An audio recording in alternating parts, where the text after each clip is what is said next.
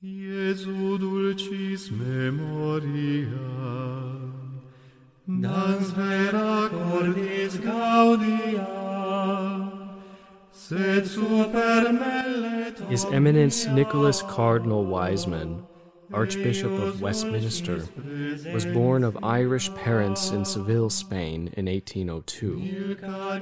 In the year 1823, he was ordained priest and doctor of divinity, and in 1850 created archbishop and cardinal. His Eminence died in the year 1865. Jesus Dei Filius. Jesus es penitentibus, quam pius es The ceremonies of Holy Week, considered in connection with history, monumental character of church ceremonies, records of the earliest ages, midnight service, symbolical power given to rites suggested by necessity, recollections of the triumph of Christianity, adoration of the cross, procession on Palm Sunday, adoption of the Trisagion under Theodosius, recollections of the Middle Ages, rites once general here, preserved from total extinction, connection with the Greek Church.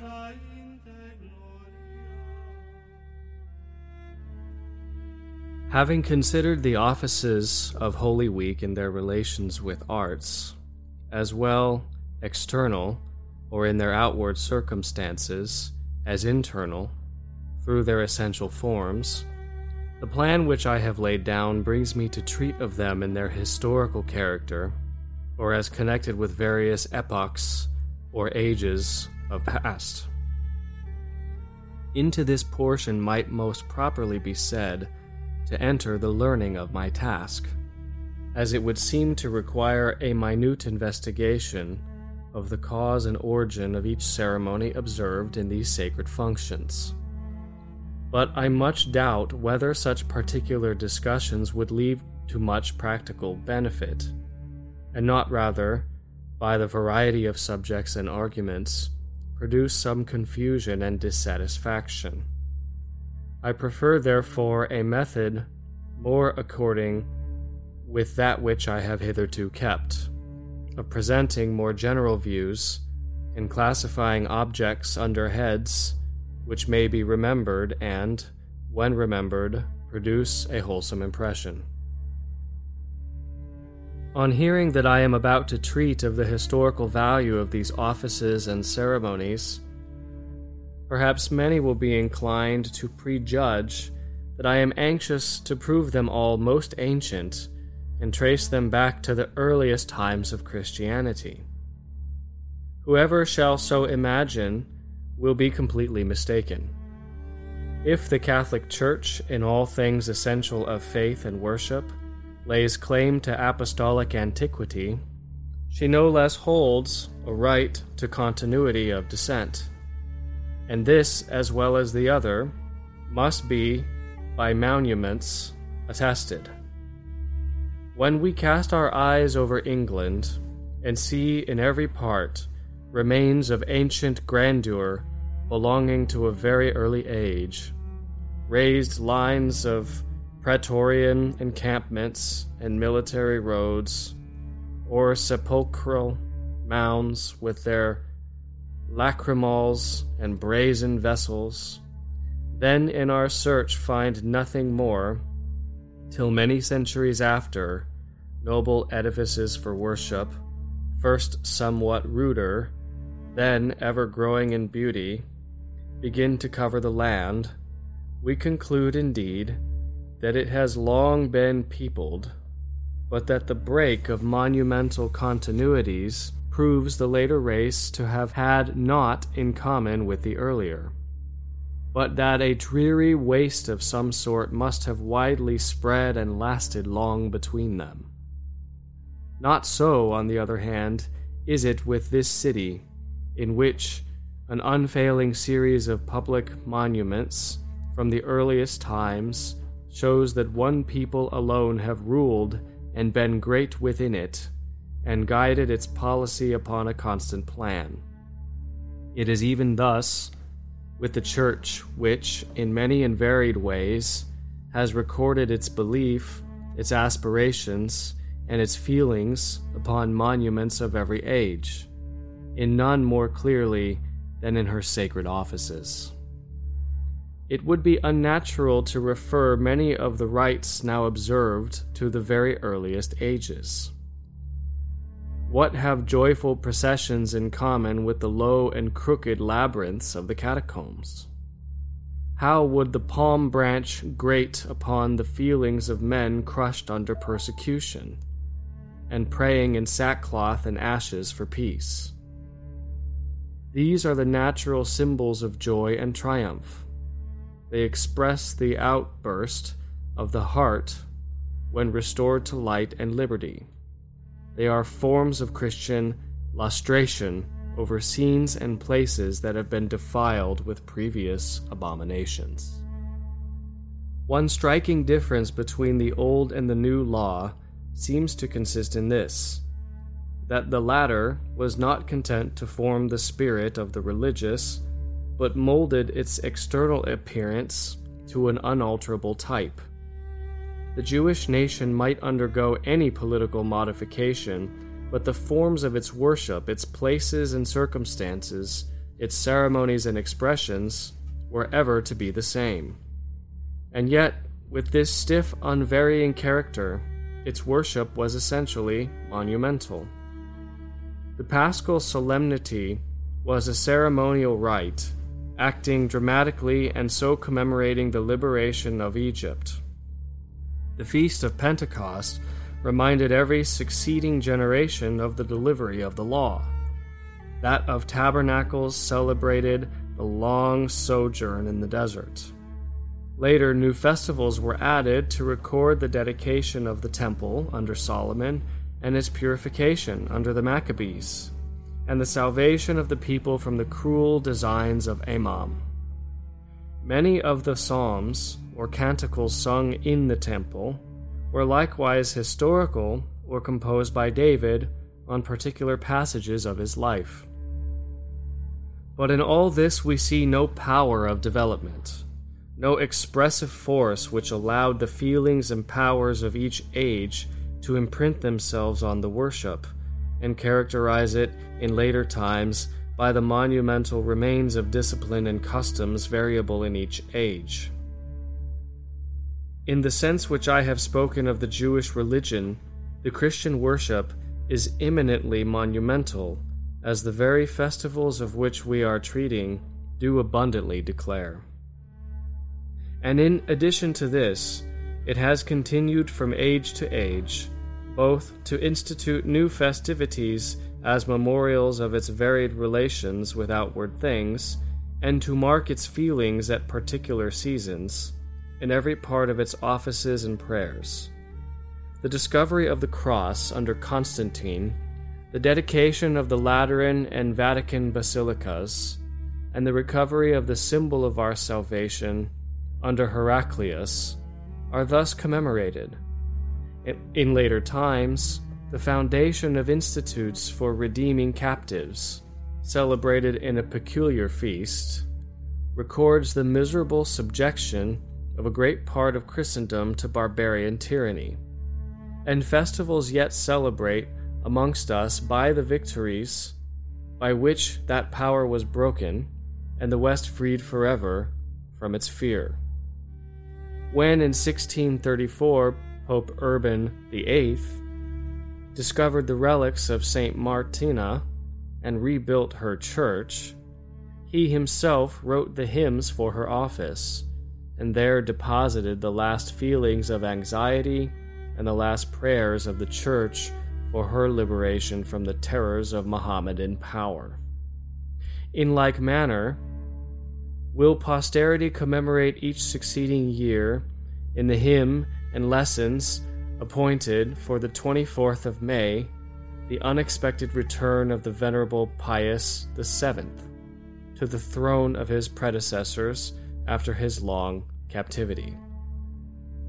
In the service of the Church of England, three or four historical events have been, I believe, recorded the murder of Charles I, the restoration of his family, the arrival of King William, and the Gunpowder Plot. Each of these commemorations is more connected with political events than conducive to religious feelings. The last, perhaps, may be considered as rather tending to keep alive a spirit very different from charity and brotherly kindness. When the contests for the crown of Naples used to bring into Italy periodical incursions of French armies, whose track was never marked by rapine and desolation, they were viewed in the light of a public scourge, and their removal was deemed a fitting subject for prayer. Hence, in the missals of Lombardy at that period, we find a Mass entitled Missa contra Gallos. But no sooner was the evil at an end than the prayer was, in good taste and charitable feelings, abolished.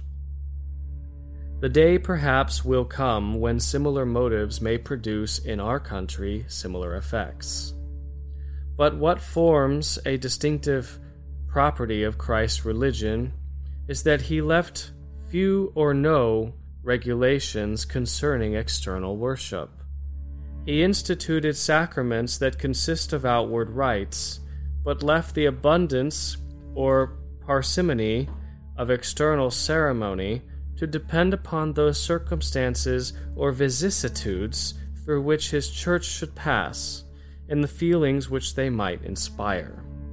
It is this idea which my discourse of today is intended to develop. By representing to you the ceremonies of Holy Week as monumental records of various times and ages, each of which has left its image stamped upon them as they passed over. And thus, methinks, they will possess an additional interest as monumental proofs of the continuous feeling which has preserved as it embellishes them from the very beginning. The most important functions of Holy Week are referred to the common and daily liturgy of the Church and are joined to it as a base which they adorn for the time with records of events by them commemorated. Palm Sunday has its blessings and procession only in preparation for the liturgy or Mass and its solemn passion is only the gospel adapted to the occasion. Thursday and Saturday present nothing peculiar except additional ceremonies before or after the same celebration. And Friday's service is a modification thereof, peculiarly formed to express the morning and the graces of that day. The substance, therefore, so to speak, or foundation upon which every age has placed its contribution, must form the oldest and most venerable portion of the service, and should in fact be as old as Christianity itself. And so, in truth, it is. For the Mass, whereunto all the other ceremonial is mainly referred, is nothing else than the performance of the Eucharistic rite instituted by our blessed Savior. It may be considered as consisting of two distinct portions, one essential and the other accidental. The first consists of such parts as are and must be common to all liturgies, and comprises the offertory or oblation, the consecration by the words of Christ, and the communion. These are all to be found substantially the same amongst all those Christians who believe the Eucharist to be sacrifice and to contain the real body and blood of Jesus Christ, for they occur in the liturgies of Latins and Greeks, Armenians and Copts, Maronites and Syrians, and moreover in those of Jacobites and Nestorians who have been separated from us since the fifth century. But to this remotest period belonging also many ceremonies which, though not essential for the integrity of the liturgy, are clearly traceable to the apostolic time. Such, for instance, is the prayer for the departed faithful which is wanting in no liturgy of the East or West, the commemoration of the apostles and saints, the mingling of water with wine, the use of lights and incense, which have been severally acknowledged to be derived from the time of the apostles by Bishops Beveridge and Kay, by Palmer and other Protestant writers. Most of the prayers which constitute the present liturgy are to be found in the ritual of St. Gregory the Great, St. Celestine, Gelasius, and other early popes, and may be supposed, consequently, to be still more ancient. I hurry over this period both because I have lately had occasion to treat concerning it in another place and because it is only remotely connected with the subject of these discourses. It was, however, necessary to say thus much, to show the groundwork whereupon the solemn functions of this season rest. For three centuries, the Christians lived in persecution and concealment. This naturally led to the selection of night as the fittest time for the celebration of their sacred rites and caused the greater portion of the church office to be allotted to that silent hour. We might likewise expect to find whatever ceremonies retain the remembrance of this state, partaking of the symbolical and mystical spirit which such awful assemblies must have us inspired. Of this early period, monuments are not wanting in the offices of Holy Week. The very office of Tenebrae is, in truth, no more than the midnight prayer of that early age. It continued to be performed at midnight for many centuries, especially at this time, as appears from a very ancient manuscript of the Roman Ordo, published by Mabillon, in which it is prescribed to rise for them at midnight. Many centuries ago, the anticipation of time, now observed, took place, but the name and other terms were kept to record its earlier method of observance. The service itself was called tenebrae, darkness, and matins, or morning office, and each of its three divisions is styled a nocturne, or nightly prayer. Another monument of that early period may be found in the Mass of Holy Saturday. Throughout it, the service speaks of the night, it is the night in which Israel escaped from Egypt, and which preceded the resurrection of Christ. For the entire service, as I observed in my first discourse, refers to this joyful event and used to be celebrated at midnight. The rites connected with these primitive and solemn offices are, as I have intimated, singularly mystical. There have been two classes of writers regarding ceremonies. Some, like De Vert, have wished to trace them all to some natural cause. Others have wished to give them exclusively a symbolical and mysterious signification. It is probable that here, as usually, truth lies between the two extremes, and that while circumstances suggested the adoption of certain expedients, the faithful ever preferred so to modify them in application as to make them partake of that deep mysticism which they so much loved. Thus, no doubt, necessity as well as choice compelled them to use lights during those nightly celebrations, but they arranged them so as to give them a striking figurative power. In fact, Amalarius Symphosius, whom Benedict XIV confounds with Amalarius Fortunatus, a writer early in the ninth century, tells us that in this time the church was lighted up with 24 candles, which were gradually extinguished to show how the sun of justice had set. And this, he adds, we do thrice, that is, on three successive evenings. This shows the union, even at so late an epoch, between the obvious use of these lights and their mystical application. The present disposition of them on a triangular candlestick is, however, much older than his time, and has been preserved in a manuscript ordo of the 7th century, published by Mabillon. The connection between the rite and the hour in which these offices were originally celebrated may warrant us to consider both of equal antiquity.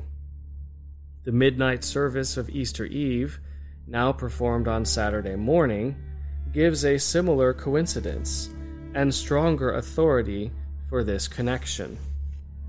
Before the Mass, new fire is struck and blessed, and a large candle known by the name of the paschal candle being blessed by a deacon is therewith lighted.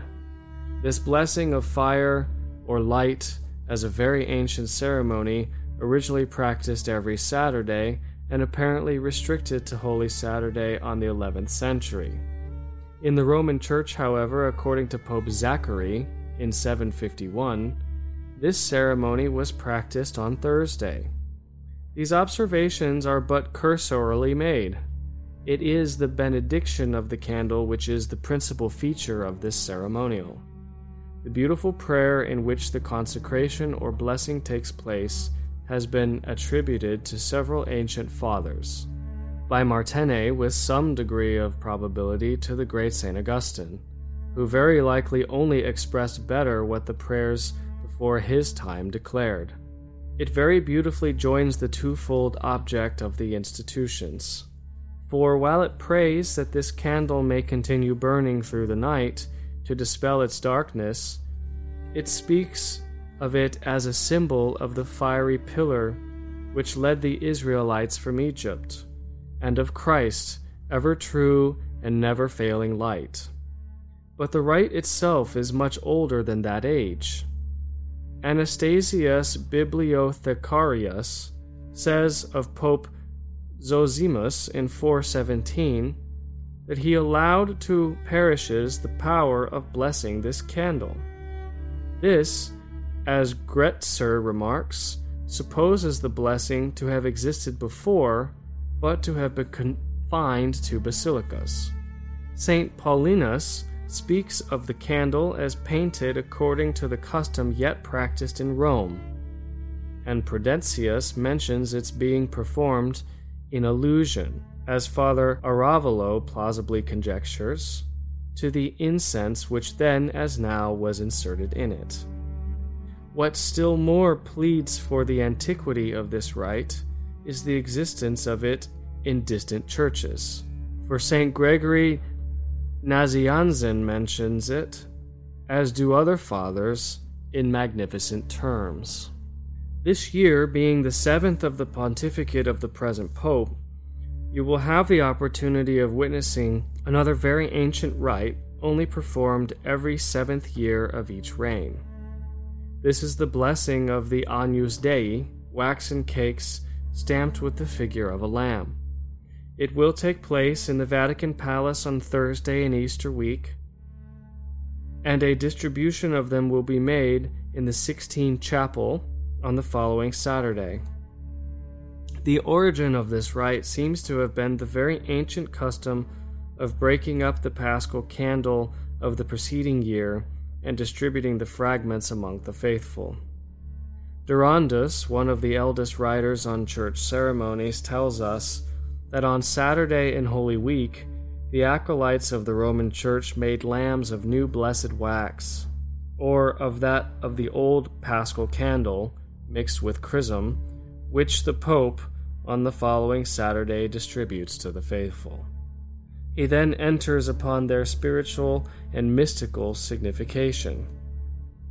Alcuin, our countryman, and disciple of Venerable Bede, tells us that, quote, in the Roman Church, early in the morning of Saturday, the archdeacon comes into the church and pours wax into a clean vessel and mixes it with oil, then blesses the wax, molds it into the form of lambs, puts it in a clean place.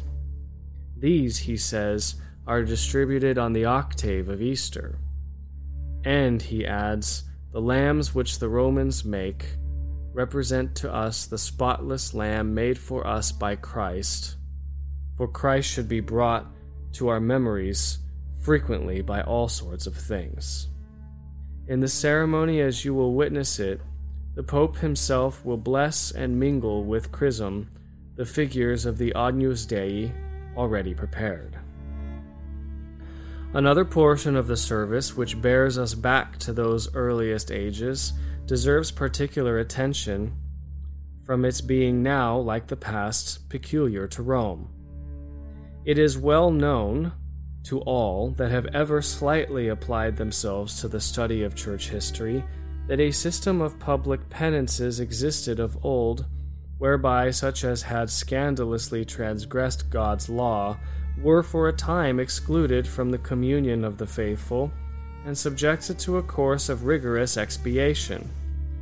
This penitential system is acknowledged by all to have reached back into times of persecution, for we have repeated mention of it in Tertullian, the oldest Latin ecclesiastical writer, and we possess entire treatises or epistles of the glorious martyr Saint Cyprian regarding it. The Catholic Church has everywhere preserved the ceremony whereby the public penance was enforced, to wit, on Ash Wednesday, so called from ashes having been on that day, placed on the public penitents' heads, as now they are on those of all the faithful, with the very same words Remember that thou art dust, and to dust thou shalt return. The course of penance thus enjoined might last many years, but unless shortened by an indulgence or brought to a close brought to a close upon danger of death or of persecution, the reconciliation of the penitents always took place within Holy Week. St. Jerome tells us that Maundy Thursday was the day fixed for this solemn absolution, and Pope Innocent the First confirms this observation. St. Ambrose, however, observes that the rites sometimes took place on Wednesday, Friday, or some other day in Holy Week. A remnant of this ancient custom has been scrupulously preserved here. For on the afternoons of Wednesday and Thursday, the Cardinal Penitentiary proceeds in state to the Basilica of Saints Maria Maggiore and Saint Peter, and seated on a tribunal reserved for that purpose, receives the confession or other applications of such as may wish to advise with him and obtain spiritual relief in matters reserved for his jurisdiction. Another, and a still more interesting usage of those primitive times, is yet retained in the Roman Church almost exclusively. In the early ages, baptism was solemnly administered only twice in the year, on the eves of Easter and Pentecost. The adult catechumens were carefully instructed in the Christian faith, although many important dogmas were withheld from their knowledge till after baptism. In Holy Saturday or Easter Eve, they proceeded to the church under the guidance of the deacons who had prepared them. Twelve lessons from the Old Testament, descriptive of God's providential dealings with man, were then read in Greek and Latin, during which they received their first instruction in the faith. After this, the baptismal font was blessed with many solemn ceremonies. Thus far, the rite is universal to the extent that circumstances will permit. The lessons are everywhere recited or sung, and the font is blessed wherever the privilege of having one exists. But in Rome, the ancient usage is imitated to the end. For, solemn baptism is always administered to converts who are reserved for that occasion, generally Jews, of whom a certain number yearly enter into the Catholic Church. This takes place in the baptistry of Constantine, adjoining the patriarchal basilica of St. John Lateran. Such are the principal points in the ceremonial of Holy Week, which can be traced with sufficient probability to the oldest period of the Church, when she yet was in the humble and persecuted state, and they clearly bear the impress of her condition and feelings. The midnight assembly still commemorated both in her sacred offices and in the Eucharistic celebration, show the state of alarm in which she then existed, and the mystical signification given to institutions in a manner dictated by necessity exhibits the depth and nobleness of idea which even then regulated her in her worship. The commemoration of that solemnity wherewith she received repentant sinners back to her peace is a record of the purity which distinguishes all her members and the zeal for virtue which animated her pastors. In fine, the rare and cautious initiation of her catechumens through the sacrament of baptism from danger or their betraying the secrets of religion is commemorated in the lessons, and still more in the actual rite as performed here on Holy Saturday. And thus, too, at Rome, there is a constancy in the entire office of Easter, not to be found elsewhere, inasmuch as the liturgy, during which the following week prays most especially for those who have been just born again of water and the Holy Ghost, that they may persevere in the faith. And the Sunday immediately following Easter is still called everywhere Dominica in Albis, Sunday of the White Garments, as on it the new baptized should lay aside the white robe put on them by most ancient usage on their baptism.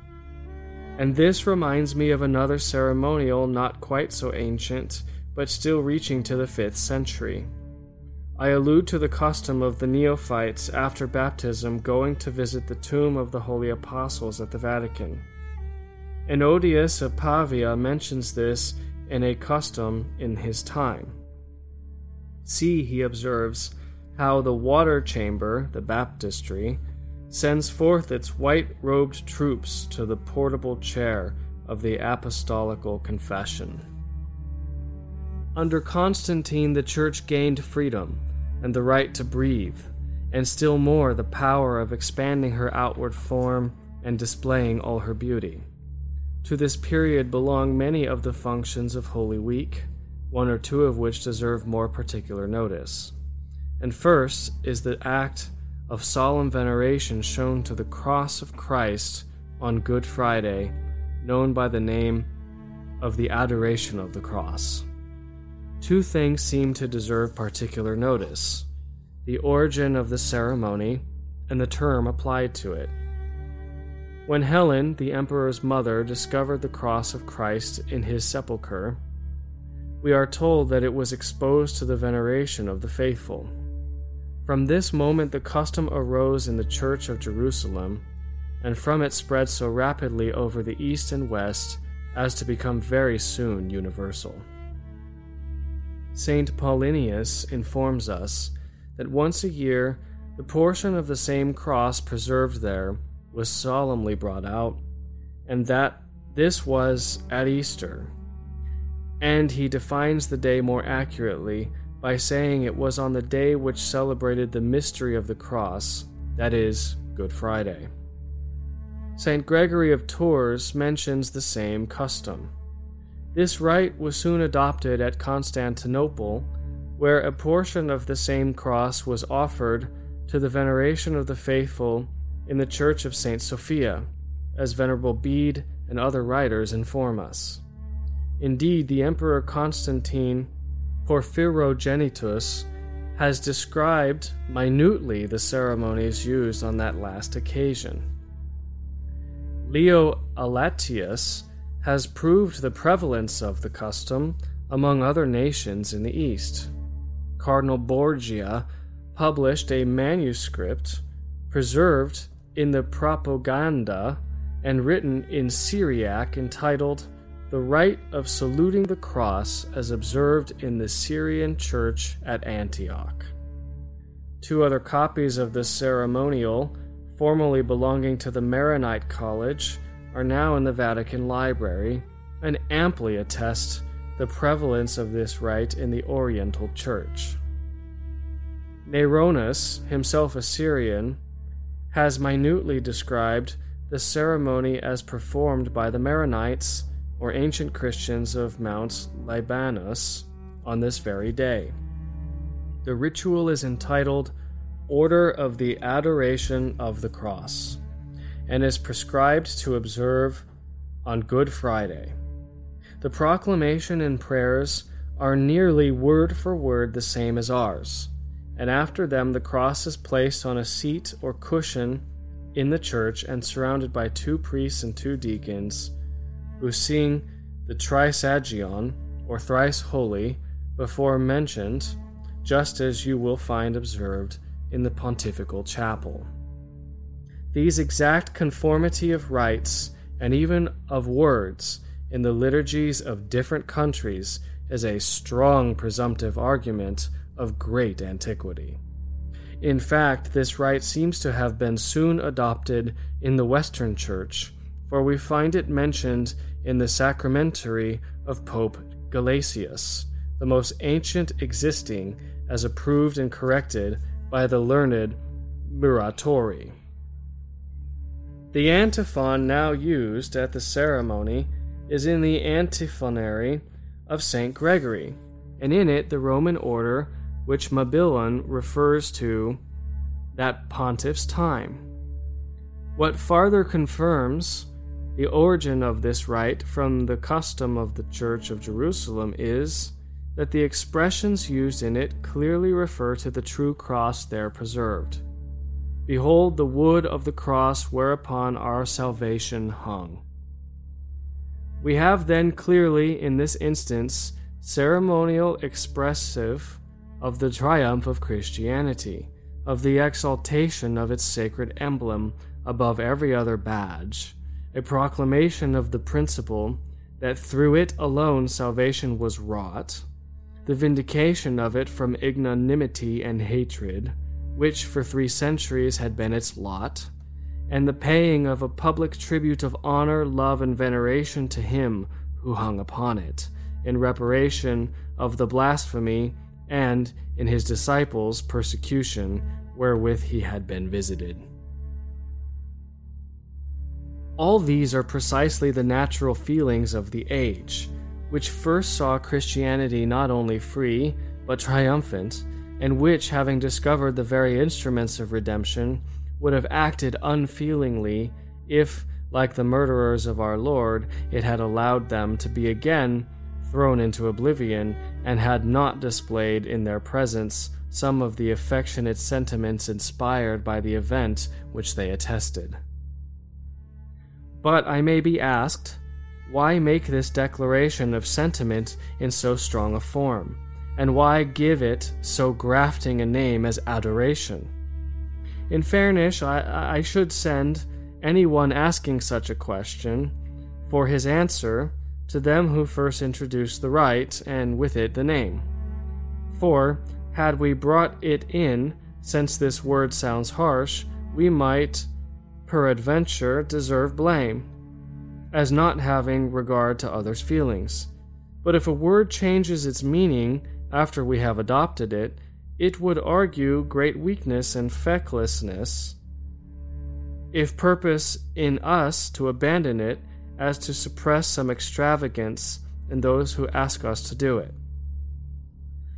For it is meet, on the contrary, that amidst the fluctuations and changes in speech, some landmarks should remain to ascertain the original meanings of words, which would not be the case if every use of them varied with them.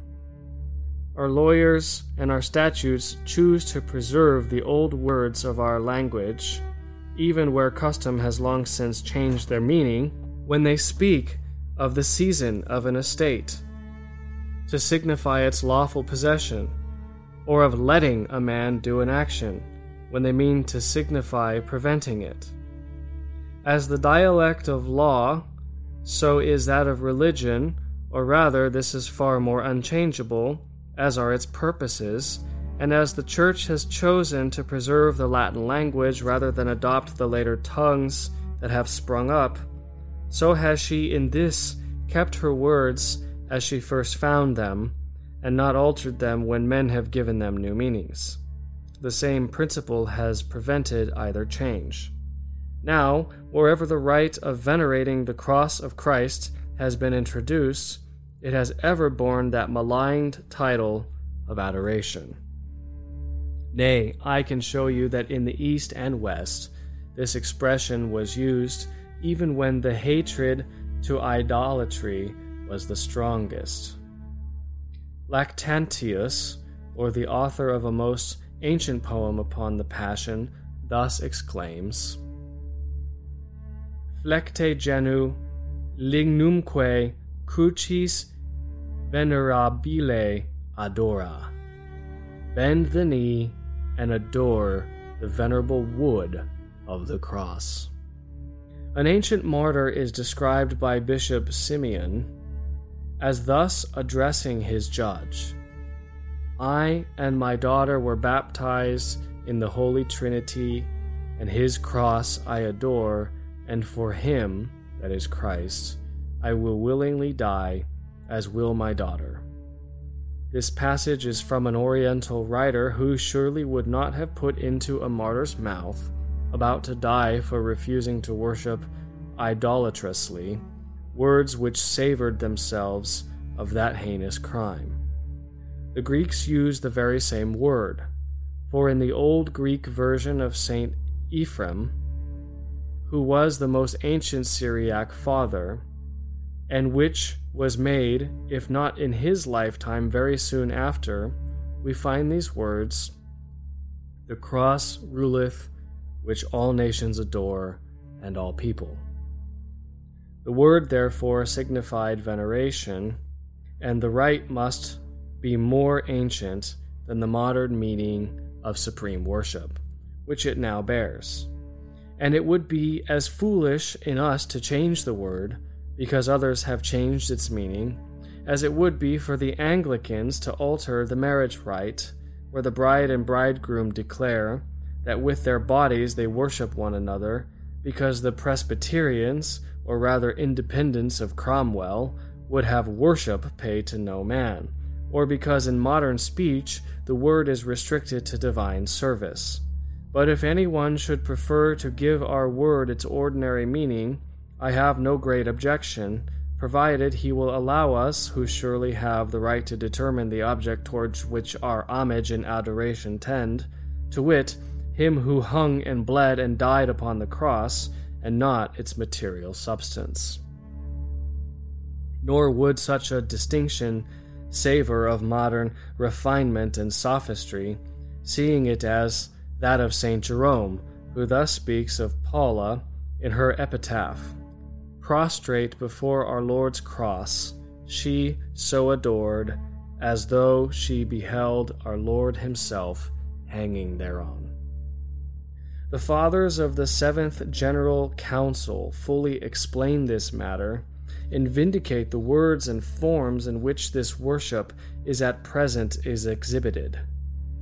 Thus, much has seemed necessary to prevent any of you being withheld by any mistaken feelings from fully valuing this most ancient and venerable recollection of the first liberation of Christianity from the house of temporal bondage and its first erection of a public triumphant worship.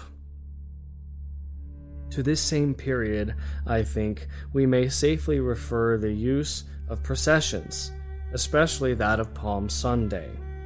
For it, like the foregoing, is to be found immediately after, universal throughout the Church.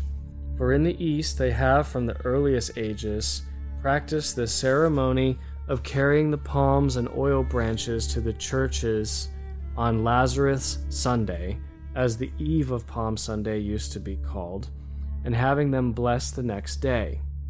At Constantinople, it was customary for the emperor to distribute the palms with great solemnity to all his courtiers.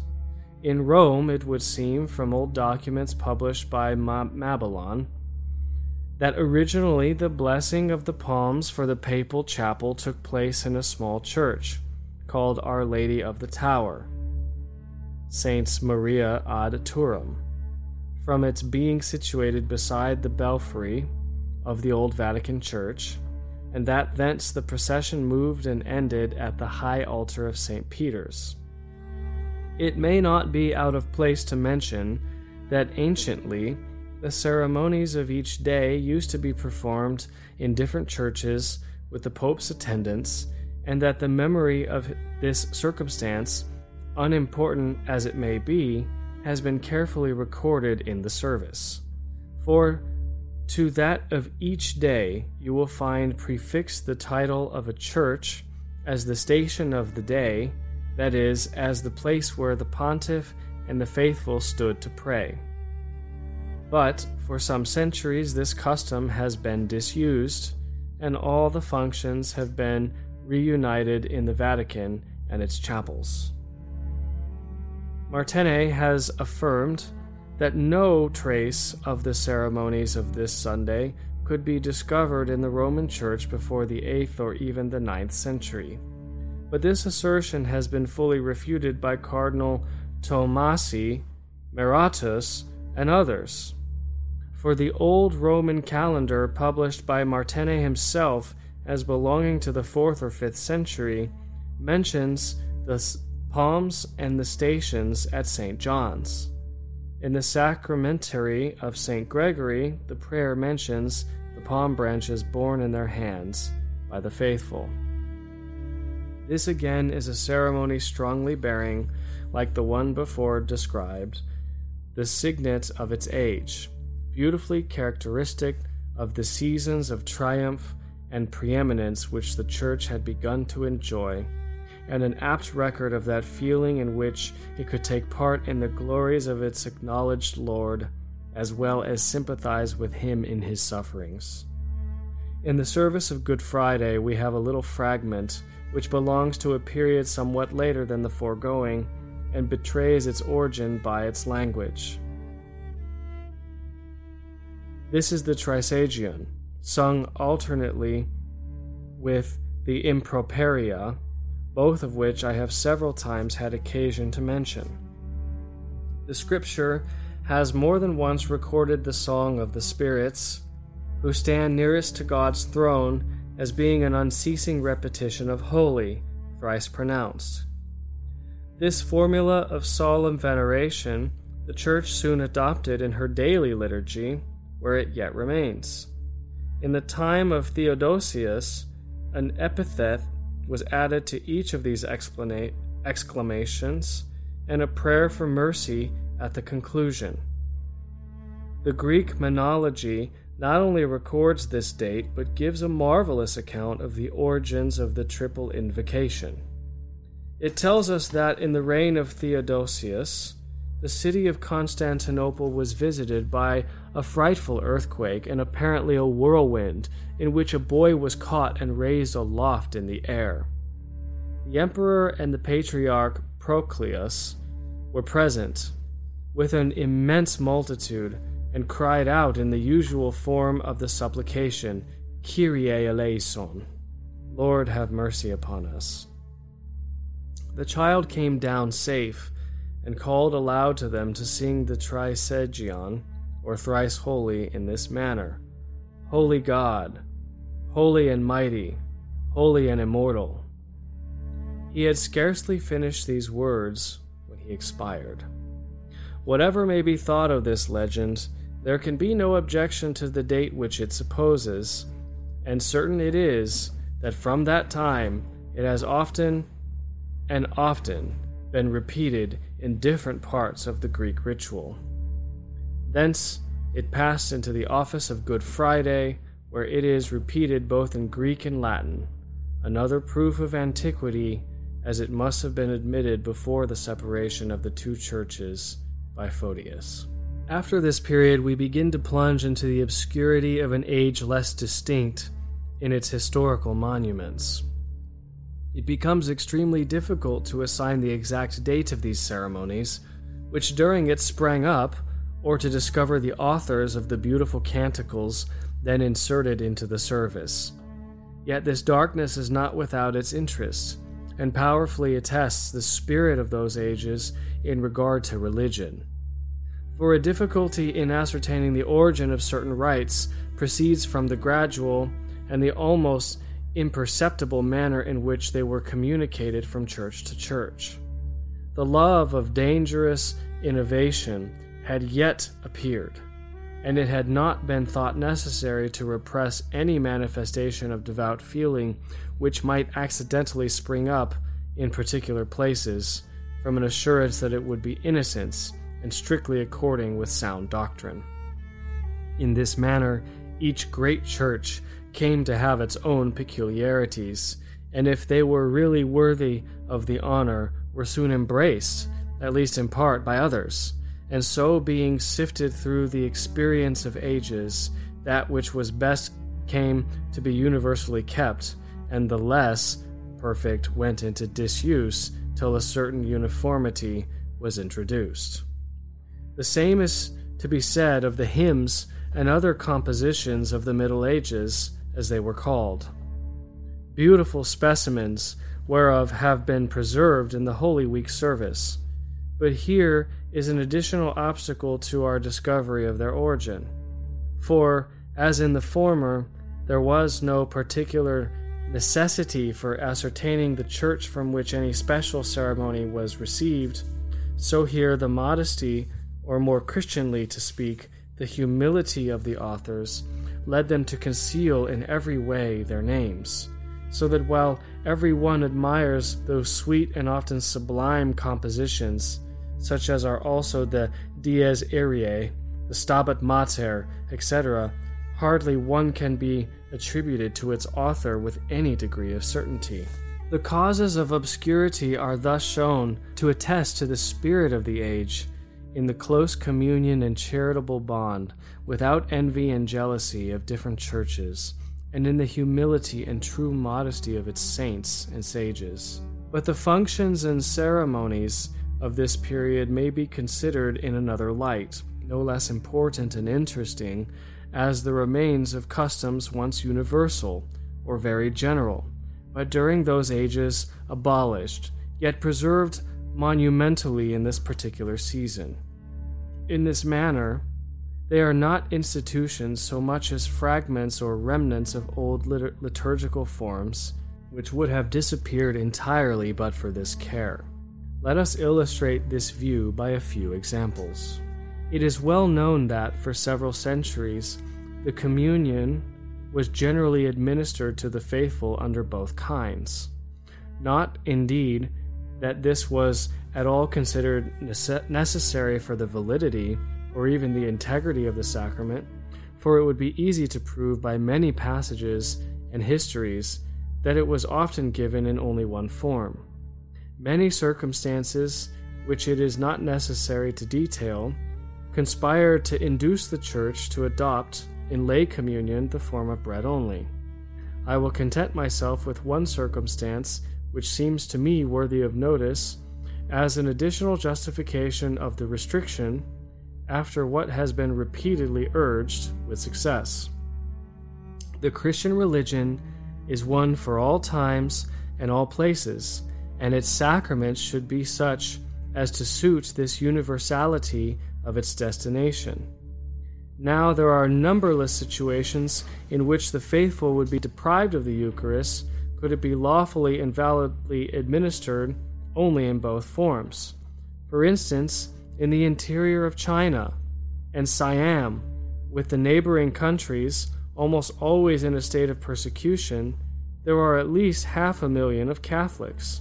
Not to consider the obstacles arising from a state of persecution to a cultivation which would betray its object, and consequently defeat it, every attempt to rear the vine has failed in these countries, and the missionaries are obliged to depend for their sacramental wine on the small quantities which can, with risk even to life, be clandestinely conveyed over the frontier after it has come from very distant lands. Nay, they are often, especially in the interior for a long time unable to celebrate Mass on account of this difficulty. There can be no doubt that this multitude of poor afflicted faithful, standing more in need than others of spiritual nourishment, would have to live and die without the comfort of this sacrament if the partaking of both species were absolutely necessary. But to return, with the exception of a particular privilege granted to some sovereigns in their coronation, almost the only example of the chalice being received by any except the celebrating priest occurs in the pontifical Mass on Easter Sunday when the deacon and subdeacon partake of the cup after the Pope.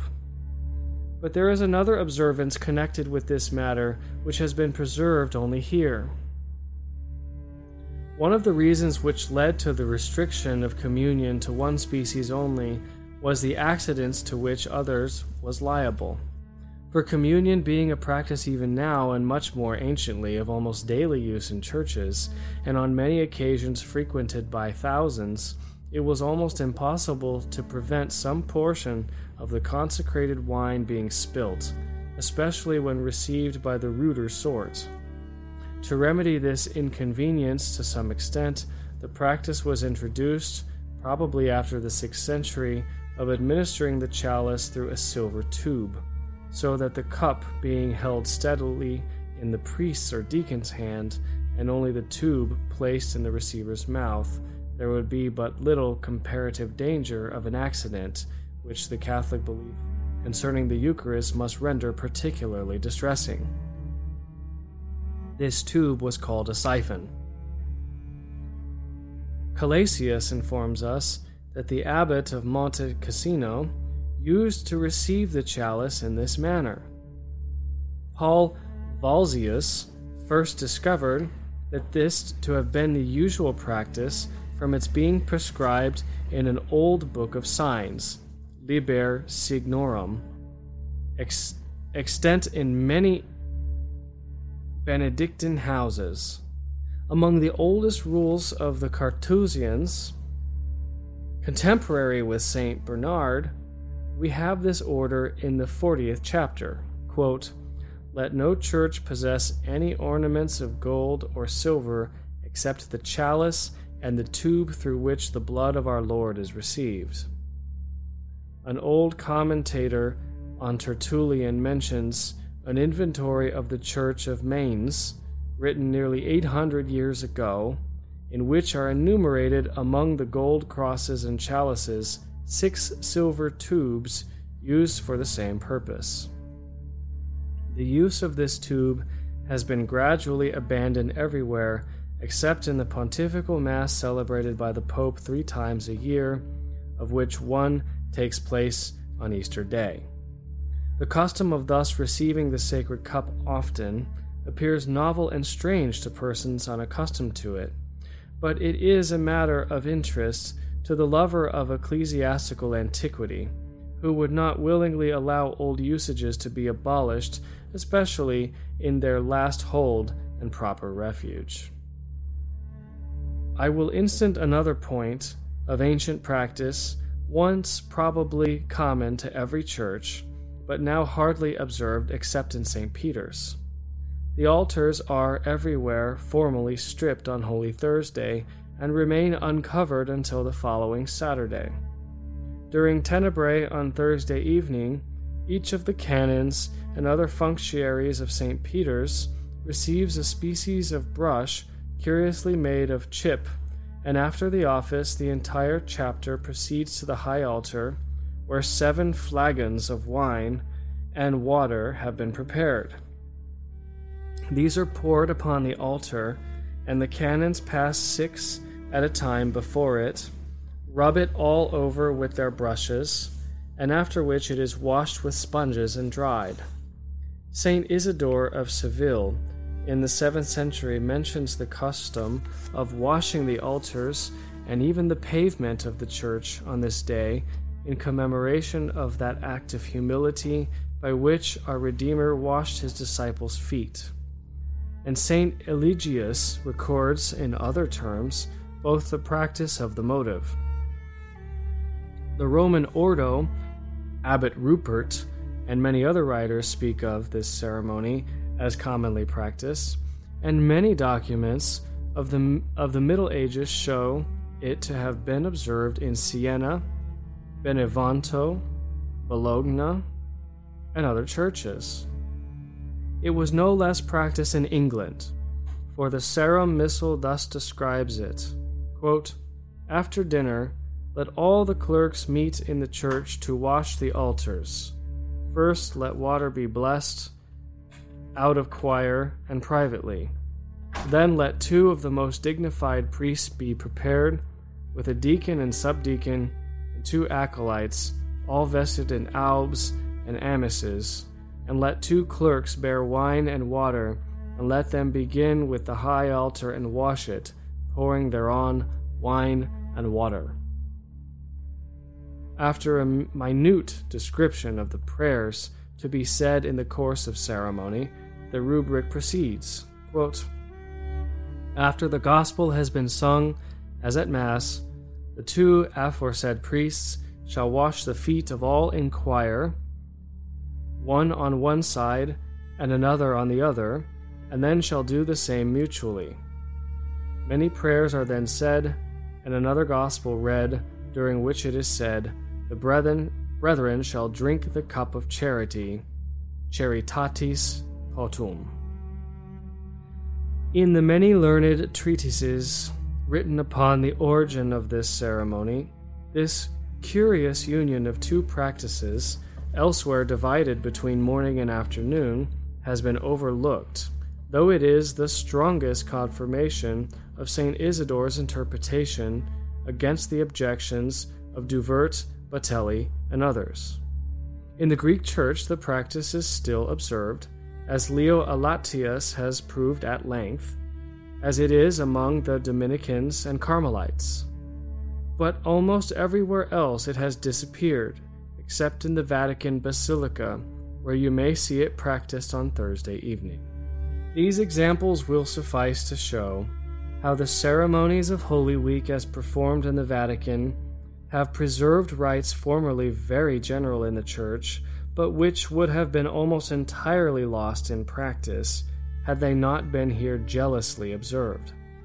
There is another great historical point of which testimony has been recorded in these sacred functions, and which therefore must not be passed over. This is the ancient union between Latin and Greek churches and the reconciliation after the latter's defection. Of the former, evidence is given in the use of Greek words and phrases in the liturgy. One instance, the Kyrie eleison, belongs to every day, and you have seen in the adoption of the Greek trisagion, a testimony peculiar to the service of Holy Week. Anciently, there were other instances, as for example the one to which I before alluded, when I said that the lessons of Holy Saturday intended for the catechumen's instruction used to be sung in both languages. Anastasius Bibliothecarius tells us that Benedict III had a book written in which were the Greek and Latin lessons to be sung on Holy Saturday. Mabillon has brought abundant evidence of this usage, which is mentioned by Amalarius about the year 812 and several other writers of the following centuries. Later, it would appear that the double recitation was confined to the first of the twelve lessons, as otherwise the service would have been excessively long. We find indeed in the 11th century the clause added to this rubric Si Dominus Papa velit, if our Lord the Pope wishes it, and thus probably, by its not being often required, the custom gradually disappeared. The same may be said of the practice which formerly prevailed of singing the Epistle and Gospels in Greek as well as Latin on Good Friday.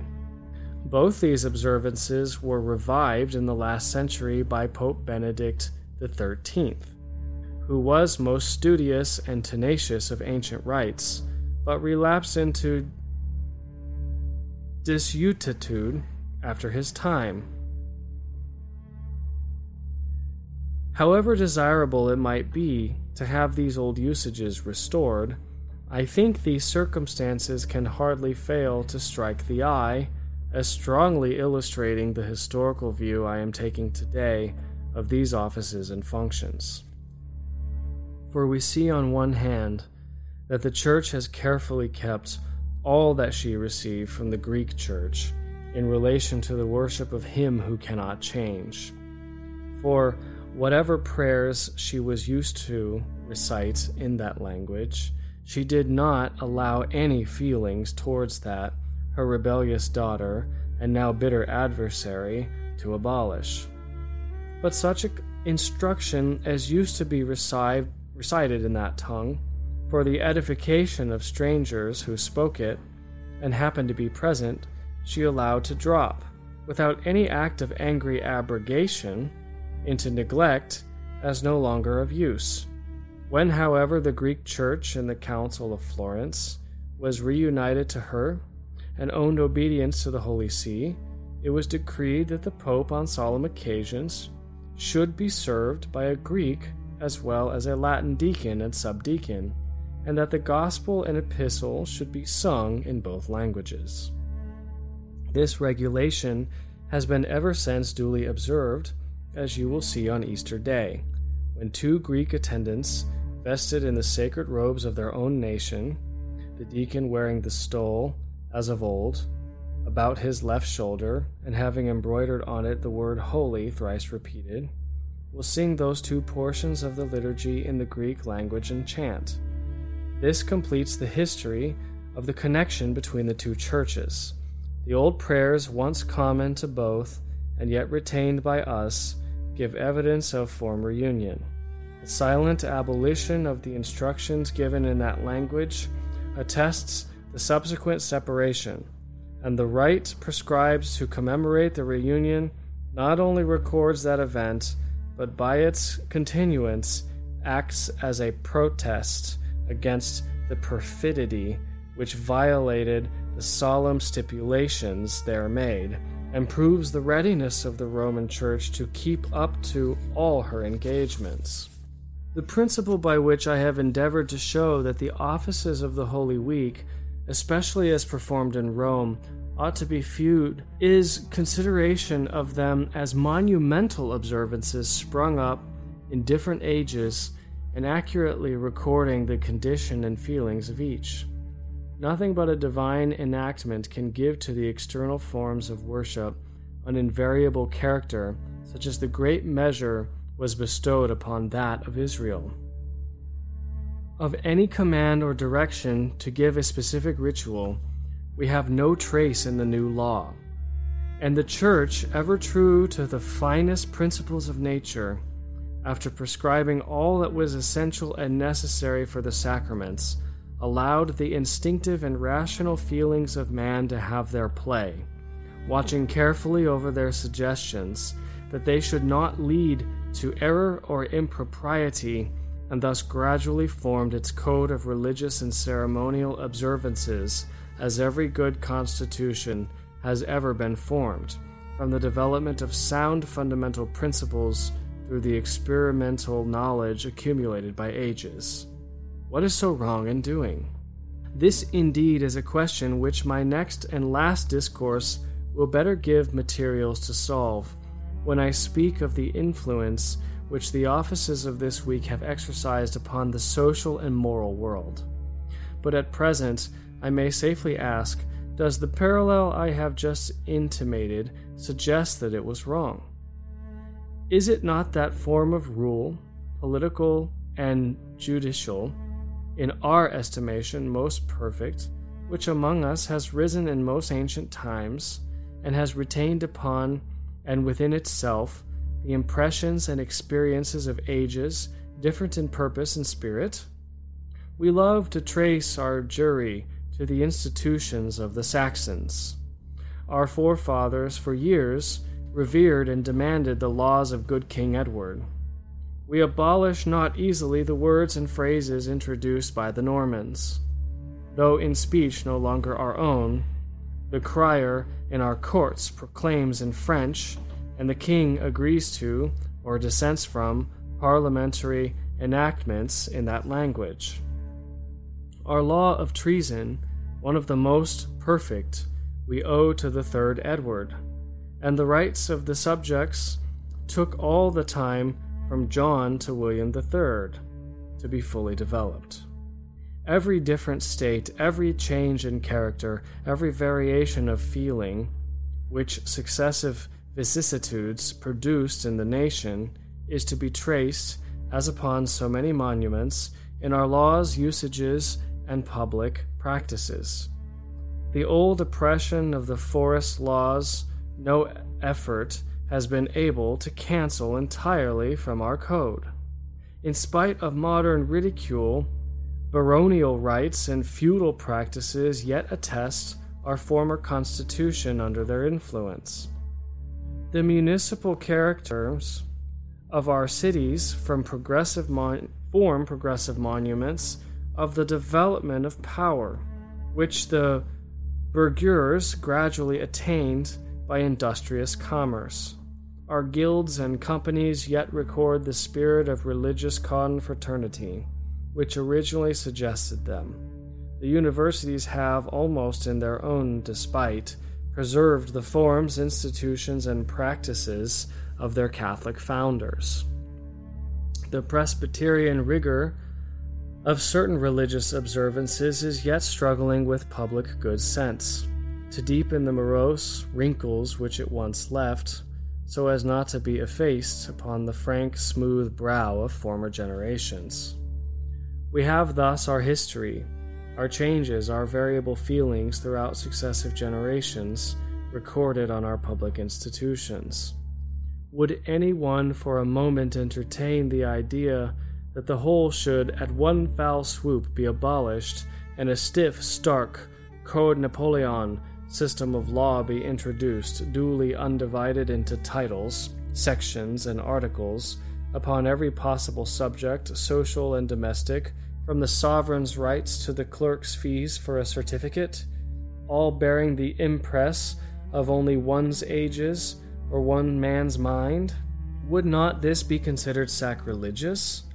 Would it not be abolishing our history, disowning our fathers, abrogating our former existence, blotting out our monuments, and saying, like a child whose fabric of cards has fallen, I will begin anew? A similar train of reflections I have wished to suggest respecting the offices and functions of Holy Week. I have represented these to you as an aggregate of religious observances gradually framed in the Church, not by a cold and formal enactment, but by the fervid manifestation of the devout impressions of every age, till they had acquired a uniform, consistent, and compact form. They have retained upon them the marks of that humbled and yet deeply mystical spirit which the persecuted Church necessarily possessed. They have preserved the expression of triumph and glory of its more prosperous condition. They have concealed in them symptoms of the modesty and charity of the later period, and they are dispositories of many relics of venerable antiquity, by yet keeping in observance rites once general, but now elsewhere abolished. In attending them, you may consider yourself as led by turns to every period of religious antiquity and in the institutions of each may commune with its per- peculiar spirit. They are as a museum containing the remains of every age, not arranged chronologically, but as the good taste that presided over the collections has suggested, their dispositions mingled in a happy confusion, which shows how well they harmonize with each other and how completely the same Spirit has presided over the institution of them all.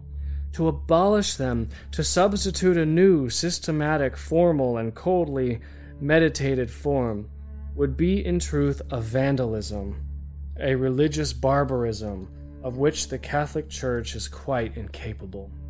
There yet remains another view of these offices and ceremonies more interesting and more important than any I have yet treated of and this shall form the subject of my concluding discourse.